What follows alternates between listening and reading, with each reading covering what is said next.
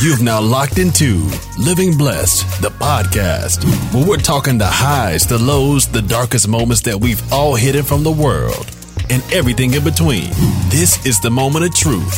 This is why we're living blessed. And now, your host, Jovan J. Palmer. What's going on, everybody? Welcome back to another edition of Living Blessed, the podcast. I'm the host, Jovan J. Palmer, and as always, we have amazing guests on the podcast sharing transparent and vulnerable moments.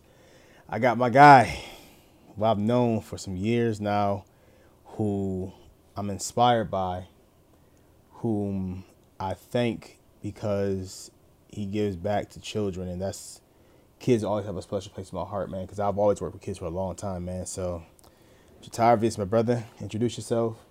I gotta stop telling people's names so y'all can introduce yourselves. Hmm. I feel that. Yeah, so let y'all, yeah. So Yeah. introduce yourself. Tell people who you are. Okay. My name is Dre Tavius. I'm an inspirational speaker. I specialize in speaking to students about social emotional learning and anti-bullying. I also have a podcast that's centered around education to provide a safe place for educators. That's dope. I didn't know your podcast was centered around education. Yeah, it's it's centered around educators. Really? So- Let's put this closer. oh yeah. So That's dope. yeah, it's centered around educators. Okay. So now we're okay, okay, okay. Why education? because you know i feel like education and community they go hand in hand mm. with together so because i have a passion to educate young people and because i want to see them become successful a lot of the kids and they're they're in the school system you know so i just figured that okay what can i provide for teachers that's going to get them pumped up ready to teach the students through this pandemic I said, well, let me just start a podcast that's going to provide a safe place for educators to kind of vent because there's a lot of things going on with education right now. So I said, let's let's get the podcast going. That's going to give them an opportunity to not only provide strategies, but to just kind of let out that let out whatever they're dealing with, you know. So That's that's dope, man. Um, because one, you're a black man speaking to educators. Two, you worked in education, so it's not like you know you don't know about it. Because there's some people who speak have these like these podcasts out here who just speak from quote unquote experience of what they've kind of just seen. mm, But you've not only just seen it, but you've actually put the work in by being in the classrooms, by seeing what teachers experience, by seeing what students experience. right, And I applaud you for that because nowadays you're, we're finding that a lot of people, they're just going off of hearsay and putting it back out to the world, mm, which is not good. mm, You do a lot of harm and damage that way, but you're actually immersing yourself in the culture of education, in the culture of teaching, in the culture of children, and trying to make it not trying, but you're making an actual impact and difference. mm, So for you to have that podcast, you know, that focuses on education as a black man, it's tremendously needed. It's needed all the way across the board, man. So my encouragement to you right now is just to keep going. mm. Really keep going, man. Yeah, I appreciate that. Thank Yeah, you. No doubt, man. Thank you. Because you. think about it, there's not a lot of black men in education. It's not. My first African American male teacher, I did not get until sophomore ish. I was like a sophomore, junior when I transferred into my college. I was like right in between. So I say my sophomore year of college, my first time having a black male teacher. Sophomore year in college? Wow. And mind you, I went to a two year college beforehand. Wow. and I've had like you know my first African American um, woman was in the third or fourth grade. Her name was Miss Williams, Okay. and middle school I had some African American lady teachers. High school, same thing, and then to college, my first. Mm. So we're hoping that the Wow. trajectory can change, but I know it's hard for men to get into teaching because of the pay, Pay, yeah, that's one of them. and you know we like to be we like to be breadwinners nowadays. Right. Um, but yeah, um, let's talk about your passion for education. Mm. Okay, let's do it. What do you What are you most passionate about when it comes to education? Man, I'm passionate about the the most thing that excites me about education is when I am able to go into a classroom and educate students. And I'm really big on educating students about character development, Mm-hmm. social emotional learning. You know, that's not like academics. I I'm an advocate for academics, but I can't say that academics just really excite me. Mm. You know, but I think was what I'm most passionate about is being able to go in and just educate the students, you know, and, and and tell like components of my story, like when they're going through tough times, or I see a student that's that's misbehaving and they're they're trying to be a class clown or they're looking to seek attention, and that's my opportunity to not only work with them but to share my life with them and pour into them and say, hey, look, I can relate to how you feel, but you can get through this, you know, academically and emotionally. So that's what really excites me more than anything. Word, word. So, excuse me, being a black male in education, what inspired you to say? Because there's tons of fields that you could have gotten to. Right. You could have gone into business. You could have gone into entrepreneurship, which you kind of have a taste for already, of course. You could have gone into engineering, lawyer, doctor. But you, as a black man, decided, you know what? I'm going to do education. Why? That's interesting. Um, I have a personal story that's that really is that's I have a personal story as to why I'm striving to you know like really mm-hmm. get into the school system, and it's because a lot of trauma that I dealt with was in school. Mm. Like a lot of the bullying, you know, and being so left behind. Like it took me eight times to pass my graduation test before I can even graduate high school. And so it was like those students who who don't have any hope, who are not optimistic about education. I'm like, man, I want to get in and be involved so that those students don't feel left behind or those students mm-hmm. that that's reading below grade level or that that that finds it challenging to do math. I want to be that I want to be that light for them. You know what I mean? And to see them get expired, I'm like, "Oh man, that's that's a job well done." I feel like in education, I can I can get into that. I can do that. That that can excite me every day. Every day. Mm-hmm. Education can. It can excite me even with the pay not being as rewarding. That that that that excites me. That makes my day. So So what you're saying is that regardless of what the field pays, right. you will remain constant in this field. I will say this. I will remain I can remain constant, but there's ways to to make more money in within that field. Like mm-hmm. for example, if you decide to become a teacher, I mean, you might start off at depending on the district, thirty, forty thousand dollars a year. But if you become a school psychologist, that's still in the education system. You're looking at about eighty to six, 80 80,000 to six figures a year. Or if you become a principal or even a superintendent, superintendent pays depending on the district. You can get paid almost to six hundred thousand dollars. What? You know, yeah. The so a lot Hold of people don't know that. As a superintendent, Yes, you can make 600k. I I was doing. so I do a lot of research. You do. I do a lot of research on the salary because a lot of people think that people in education don't Uh-huh. get paid. It's the teachers that don't get paid, but people in education get paid for sure. really? Yeah, man. I looked up one time. I looked up the president of uh, Georgia State. He's making nine hundred and thirty Oh, yeah, I know on the co- collegiate level you Yeah, get paid. yeah. Well, some spaces on the collegiate level you get paid. Yeah, you do. Yeah. Yeah. And even like superintendents, they get paid. The one in Clayton County, I think his is projected like three hundred thousand. Wow. You know, so it's it's really about you know it's really about knowing what positions that will pay you well, and you can turn those that you can turn that to streams of income from that. Like if you a principal, you can start your own coaching program to coach other principals, become a speaker, write your own books, the whole nine. So, you know, I just don't look at it as oh like oh I, I like oh this is how much I'm going to get paid. Like I don't limit myself to that because I know there's more opportunities to get paid within education. You see what I'm saying? So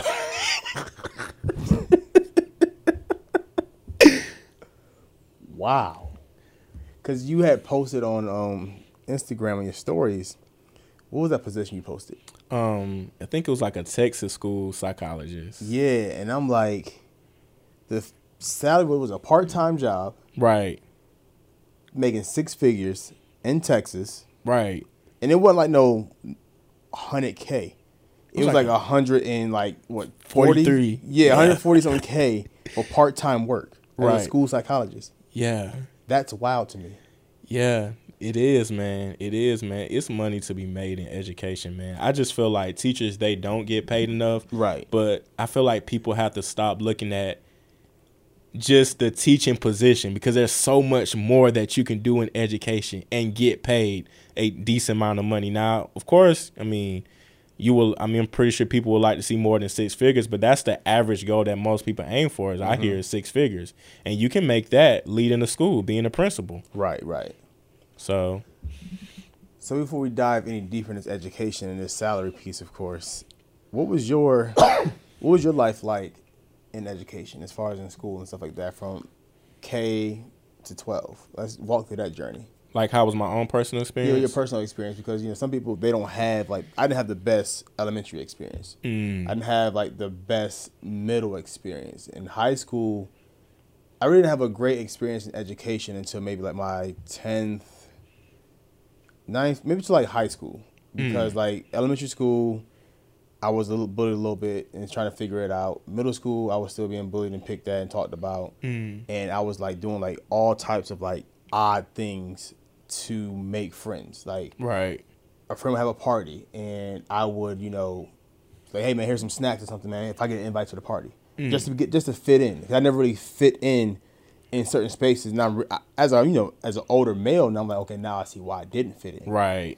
But at that time, as a child, you just want to fit in because at home, I feel like I didn't fit in at home. School, I feel like I don't fit in at school. And like, dang, like where can I find my space? Mm-hmm. So, what for you in education, as you know, growing up, where did you find your space? And prior to finding your space, what was it like? In terms of finding my space. Yeah. I guess what you mean by that is like what got me going in terms What got you going? But what was it like for you? Like I said, for me, it was bullying. It was.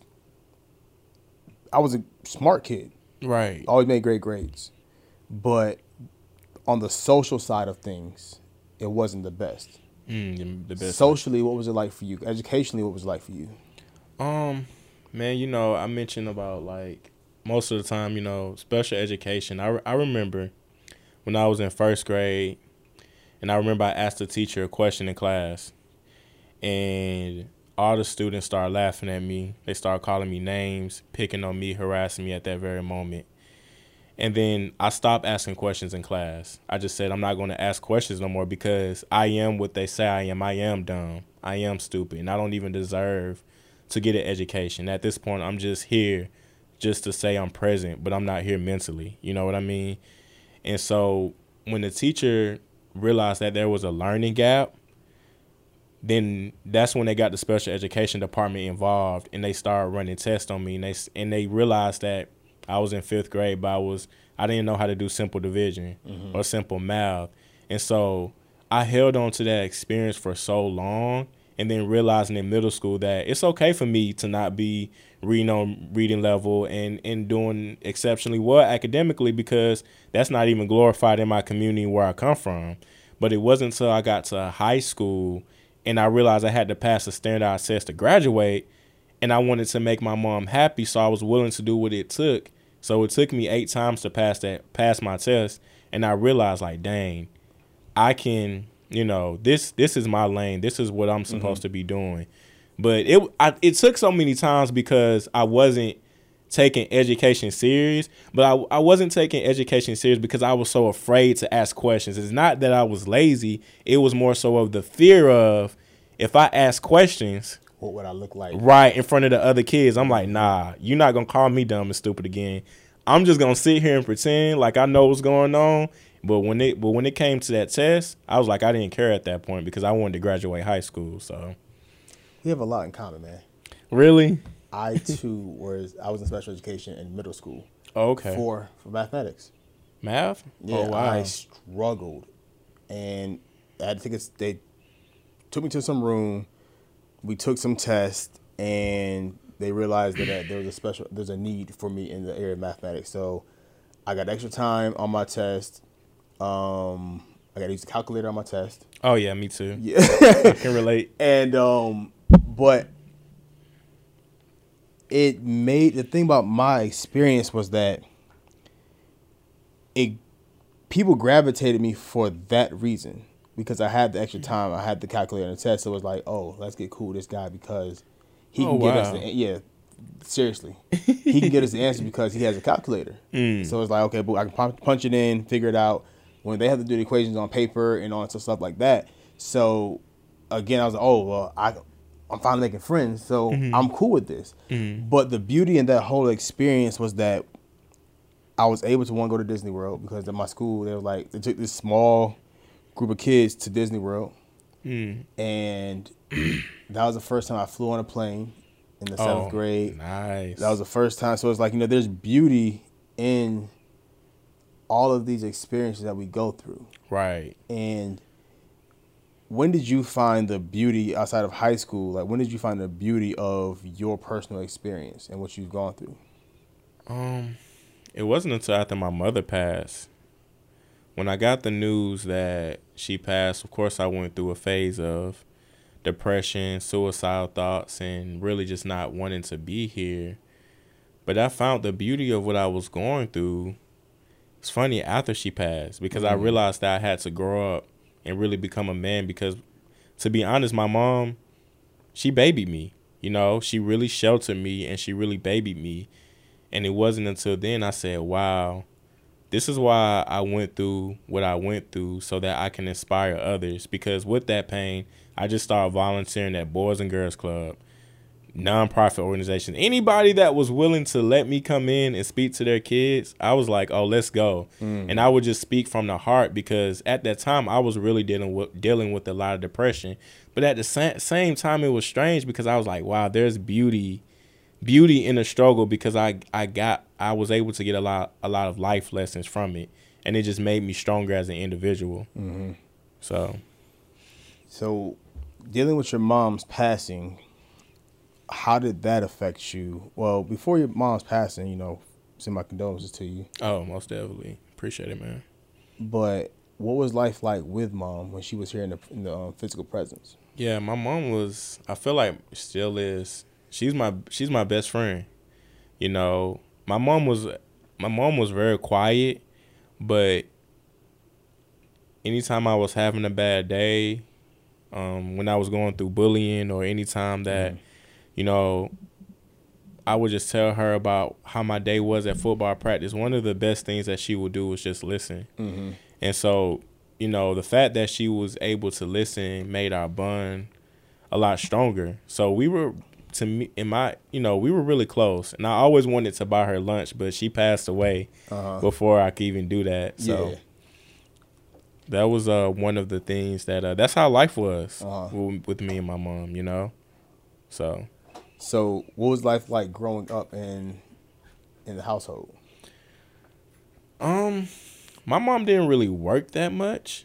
Mm-hmm. Um, she didn't start working till I was, would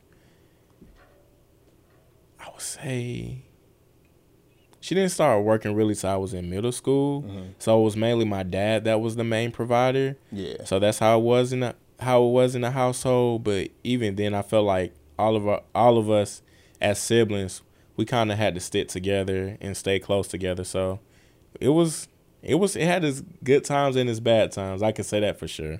So, how many siblings are in the household? It was seven of us at that time. It was when we were staying at a two bedroom apartment. It was about seven of us. A two bedroom apartment, seven people. Yeah, that's a lot, right? How? I didn't like it. I bet not. I did not like it. I love when I have I can I have my own room. I love it. Yeah. But um, I didn't like it. It was, I mean, we, we it was just we were already we were always arguing as siblings. I mean, we looked out for each other, but at the same time, you know, even as a kid, I knew that life had to be better than what what I was experiencing. So, like I said, it was it was okay. I mean, but at the same time, I didn't like it. Mm-hmm. We got creative and played games with each other all the time, and we got in trouble with each other all the time. But hey, you know, So what's the what was the living arrangement like? So you got two bedrooms. I'm sure your parents have a bedroom to themselves, right? and then there's seven kids or seven of y'all in one house. It's seven seven kids. Yeah, seven of us. There's seven of us all in all. Yeah, So seven, including your parents, or seven kids. seven kids. So there's nine people living in a two bedroom apartment. Right. Golly. Yeah, it was crazy. So man. where, what's the like? Where are you sleeping at? Where you? Cause I'm. in- Where, where do you fall in all of this? I mean, I don't even know how we did. we had a bump bed. So all of us was sleeping like at the top, at the bottom. I think there was times where I was sleeping on the floor. But that's how it worked. Like I don't we just kind of we just kind of made it work. I mean, we had to. I mean, we were kids, so we just kind of had to make work with what we had. But I mm-hmm. mean, eventually things got a little bit better for us once my mom started working and we moved into a bigger house mm-hmm. and there was more space, but it was still I mean, seven people staying in one bedroom, like that wasn't a move, no. So they are all in the one bedroom. So you get the full size bunk bed, but and then at the top is a twin, right? yeah. Or you yeah. had the full size on top. No, it was twin. I think it was I think it was a twin. Because I know the bunk bed, they typically they like slant from the bottom, like it's a full size at the bottom. The bunk bed that I had was a full at the bottom and a twin at the top. And I think that's how it was for us too. I think the the the bottom was the full. Uh huh. I mean, yeah, the bottom was a full, and there was a twin at the top. And I think I had a baby. My baby, well, she was a baby at the time. My sister, she was sleeping with my parents. I Okay. think most of the time. So maybe say six of us, but That's still tight though. Half the time, my oldest brother and oldest sister, they were never there, and I'm pretty sure that's why they weren't there. Yeah, they were yeah, probably yeah. somewhere at their friend's house. So Got you, got you. Now, where are you originally from? I'm uh, I'm from Atlanta. Really? Yeah, originally born in Atlanta. Um, Where were you born at? What hospital? Grady. Oh, I'm, I'm Atlanta. I'm from Grady, man. From Grady. Yeah, from Grady. Got you.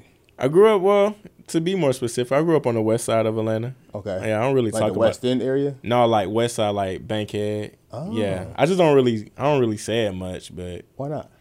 I don't, just because, I don't know, because people put too much hype to it. I don't know. So there's so the hype of Bankhead ain't what everybody. no, Well, I'm it- sure it is. It is. It's crazy for sure. But I mean, I don't know. I just I feel like they they say it with so much pride, and I don't know. I guess it's like they like they boast about like oh I'm from this hood. I'm like, I mean okay whatever. I mean mm-hmm. it's just a normal. I mean it's a hood, but I don't know. I mean if people ask, I'll tell them, but I just don't go around saying it's I'm not from the something hood. that you want to embody as an individual. Right. Like that's just not who I am as a person. But if people ask me, yeah, you know, I'll, I'll you know, say it. So Got you. So, seven kids, one of seven, mom and dad there. What's your relationship like with your dad? I know you say you, your mom's like your best friend, but what's the relationship like with dad? so my dad was um my dad was like I said, he was there. But there was times and moments where he wasn't staying with us. And you know, he would just he would make sure that things were taken care of financially. But I just feel like he wasn't there physically enough for us to kind of build like a strong bond. And it wasn't until my mother passed that we got a little bit closer. Like we just celebrated Father's Day together. Mm-hmm. So we, I, I, I would never say like he wasn't there or, or he's a deadbeat. Like he definitely wasn't that. I just, I just don't think like we, we just ever, we just ever built like a really strong relationship with one another mm-hmm. because there were times where he just wasn't staying with us and it was just my mom. So that left that time and opportunity for me to be under my mom a lot more than it was for my for me to be under my dad, if that makes sense. Yeah, yeah, yeah. So Got you. So, what were some of the reasons like dad wasn't fully present? Um, I feel like he maybe wasn't there because I mean he he had us when we were young. You know, I mean, I think my oldest sister is like 35, 36. so they had to be in their early twenties. You know, and I'm pretty sure, you know, it was probably because he was young and he was to- out. Yeah, trying to fi- figure out fatherhood. And Yeah. himself. So I figured I, I I believe you know that's why we just didn't really click that well. You know, he had me at a young age, so you know that's that's probably why more than likely. Gotcha. And you say you just celebrated Father's Day with your dad. Mhm. What was that like? It was good, man. You know, we all got together as a family and we took my dad out for Father's Day, you know, and I enjoy the conversations that I have with him. You know, I used to have a lot of revenge towards him, Mhm. and I used to be very angry, but I eventually forgave him because I said, What justice does that do?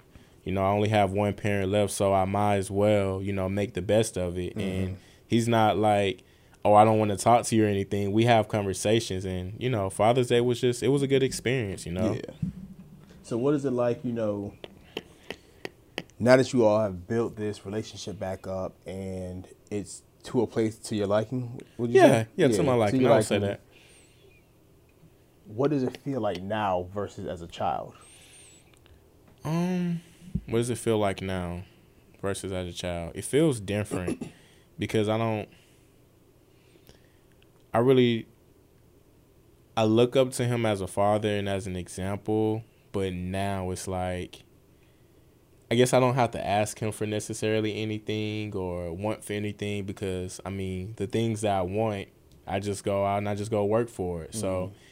I mean, I feel like it, it's a little different now. You know, I, I'm not afraid to talk to him about certain things or ask him advice on certain things if I do decide to ask him for advice. You know, Yeah, yeah. so mm-hmm. It's I feel more. I feel actually I feel a lot more comfortable around him now because we have conversations and I see him a lot. And at one point in time, when I was an adult, when I got when I came back from college, I actually stayed with him for about two years before I moved out and got my own spot. So we were even able to get a little bit closer then. Mm-hmm. So So after um you guys gotten closer, what's have you ever asked him like any quite like those tough questions that you like you Oh, always like been scared to ask, but it's like Right. I don't know how to ask you. I don't know if I ask this question, what would it uh what would it bring about? Like how was that conversation? Mm, yeah, I've asked him some tough questions. You know, after my mom passed, you know, I started asking questions like, you know, why weren't you there? You know, as much as I would have liked to have seen you, and you know, why did this happen with my with mom, and why did you go out and do this and that? You know, mm-hmm. and a lot of the a lot of a lot of the answers he was saying because he was young and he was just trying to basically figure figure out fatherhood. So mm-hmm. I definitely had those tough conversations with him at 20 years, about, I was about, about 19, 20, probably like 21. Because you're how old now? I'm 27 now. Okay. Yeah, so, and I remember uh, my brother was like, dang, man, you asked those questions? I was like, yeah, I want to know. I'm curious. Yeah, yeah, yeah. I'm just curious to know. So, Uh-huh. yeah, I definitely had those tough conversations with me. It needed to be had. Yeah. Because I had a lot of resentment towards him. Mm-hmm. So, And having this conversation, did you like what was the healing that you experienced? man, there was a lot of healing in it because the fact that I know the truth now and I was able to hear it from him, it made me feel better as an individual and it allowed me to want to get more closer to him. I needed that closure because I've always had all these questions in my head, but it was no answers. And when I would ask my mom, she used to get very upset, like angry, like she did not want to talk about it. She mm. didn't want to have anything to deal with it. So, you know, having that conversation with him, you know, he was pretty pretty straightforward with the questions that I asked him. So mm-hmm. it was a lot of healing that took place. That's good, man. But good stuff. Good, good, good. now that you you're an adult now Right. and you're carrying your own throne and making your own throne, should I say? What do you do with your life now? So right now, I'm currently engaged. Congratulations. Um, so I've been engaged for about three months, and she is absolutely amazing. So right now, uh, she she's the one that actually inspired me to go back to school Word. Okay. to get my education. Yeah, because I at first I, I didn't want to continue, so she encouraged me to go back and finish that undergrad, and now I'm working on building my speaking business and really diving into contracting with like different schools, different organizations, and just really trying to get myself out there even more. You know, so that's that's where I stand right now in life, pretty much. Uh, that's dope. So when it comes to going back, what are you going back to school for? Uh, so education psychology to be a school psychologist. Now, what does it take to become an educational psychologist? Um, so to be a school psychologist, you have to first get the undergrad as um in education psychology, and then you have to go back and get your master's. And I, you, and then throughout your master's, I think I've done some research, like you do, like certain internships and different things like that. So, Mhm. yeah, that's uh that's what it requires to be a school psychologist, pretty much in a nutshell. Got you.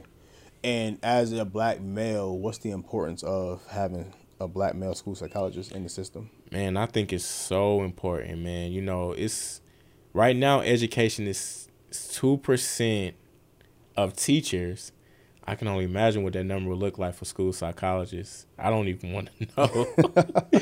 but I think it's important, man, because school psychologists, they provide not just mental support, but they provide behavior mm-hmm. support Yep. in the school system. And they're able to help these students that's dealing with a lot of trauma. Now school psychologist doesn't just deal with mental the mental aspect and the behavior aspect but they also test do a lot of testing and data. But they play a good instrument in the school because if they're utilized to help the kids with a lot of trauma that can increase the students to do well better academically if they know that somebody cares about them you know so Right, right. i think a school psychologist man in the school system is very very important Now, did you always want to be a su- uh, no School man psycho- this is just this was very recent Really? i wanted to step into the uh the mental the mental aspect of things yeah very recent So what like a made month you recent what made you trans- transition? Well, the biggest thing was, you know, being in my elementary, I was in my elementary ed program. I realized how academic, like, it's very academic driven, mm-hmm. right? So you're teaching the students, I mean, on elementary level, your five core math, science, social studies, reading, language arts.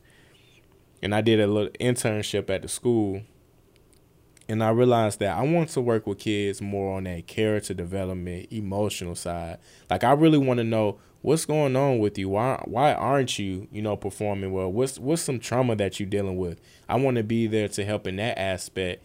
And teachers do help in that aspect, but the mass majority of the time they're spending time helping them academically and to mm-hmm. prepare them for a test but you do help them emotionally but that's not that's not the main objective the main objective is to get them prepared to take a test Got you. you know and that's just like like i said academics i do care about it but it just does it doesn't excite me as much you know as to work with kids emotionally and mentally mm. so Do you feel like you got a, like a better connection with a school psychologist versus you know an actual professional? Because like what you've experienced as a child in the educational level, and maybe had you had work maybe more hands on with a school psychologist, you feel like you know you could have thrived a little bit more in elementary and middle and stuff like that. Yeah, I definitely do feel like that. I feel like if I had the emotional support on how to deal with some of the trauma that I was dealing with, mm-hmm. I do feel like I would have been better equipped to be successful academically because I mean I I can just recall growing up, I mean, you kind of had to suppress your feelings. I mean, and you know the saying is black men don't cry. I used to hear that all the time. Like you're not supposed to express your feelings. You're not mm-hmm. really supposed to express your emotion. You're just supposed to suppress them as if they don't even matter. Right. And that's exactly what I did. I didn't really talk about my feelings and emotions like that. But had I had that support system, you know, I feel like I would have been a lot better mm-hmm. academically. You know what I mean? Yep, yep. So So now that you've learned, so would you say you've learned to actually express yourself better now? Oh yeah, I still have my struggles. I've mm. realized that in my in my relationship, but I will say I've gotten way way better. Mm. Like I, I mean, sometimes I, I I break down and I cry, you know, and when I do cry, I'm not ashamed. Like if I'm crying to, to a close friend or if I get emotional about it, I don't I don't shy away from crying because I mean it's okay to cry. You know, there's nothing wrong with that. So yeah, I think I got I've gotten a lot better in that in that aspect. What's your takes on therapy? Say it again. What are your takes on therapy? Oh man, I'm a huge advocate for therapy, man. You know, I've always heard, you know, and I used to hear this saying that what goes on in this house stays in this house.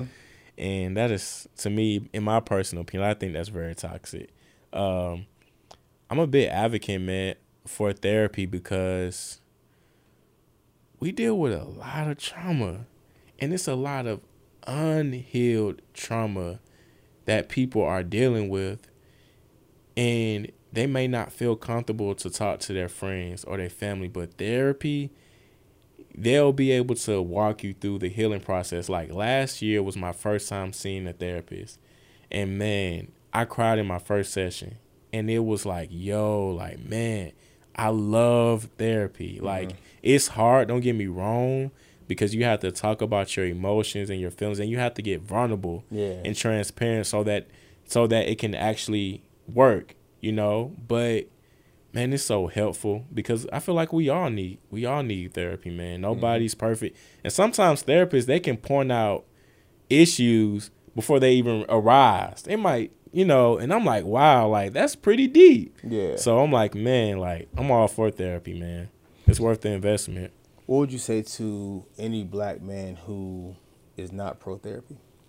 For therapy. That's a good question.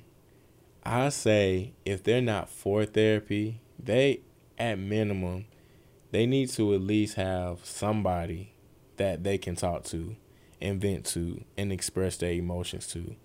Because just keeping those emotions inside, man, keeping those feelings inside is not healthy. And I don't know like if, you know, I know a lot of men they tend to when it comes to their emotions, they usually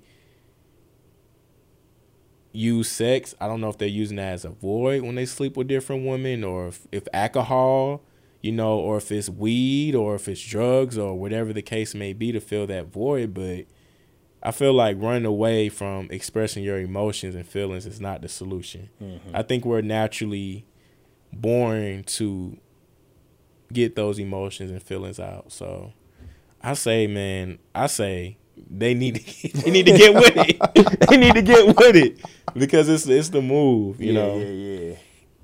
Man, this is a very enlightening conversation, bro. Yeah, man. I appreciate you. Yeah, I appreciate you too. Thank no, you, man. Doubt, man. Um, I'm gonna do a quick commercial real quick. Okay. And then I want you to close us out with a word of wisdom, word of power, and uh, let people know where they can find you, and all how they can connect with you and all that good jazz. All right. Okay. Cool. Cool. Cool. This episode is sponsored by the Embolden Institute. It's a space where I send out daily messages messages of hope, encouragement, and affirmation. If you are somebody who's looking for you know daily hope, if you're looking for daily affirmations, text me 404-476-6780. That's 404-476-6780. You can text me the word heal to that number or text me the word affirmation and we will get you locked in. You will receive a message daily, every day, on the dot, 10 a.m. EST, on the dot, every day. 365 days a week. We do not take any days off. We don't. We're not stopping this thing because we are very purpose driven when it comes to people being affirmed, and we're, we're purpose driven when it comes to people healing. And we want to be the catalyst to help you begin your healing journey. So text me 404 476 6780. Dre, close us out, my good brother. Um, with a few words of encouragement, I want to say if you have a dream and you have a goal, it does not matter how long it takes. If it takes 10 years, 20 years, 30 years. Man, hold tight to that dream because eventually it will come into fruition. You guys can find me at the Schoolhouse Podcast on Instagram and for my YouTube, you can just look under the Schoolhouse Podcast, and that's how you can find me. Word, word, word. My brother, we appreciate you, man. It's another episode. We are out. Peace.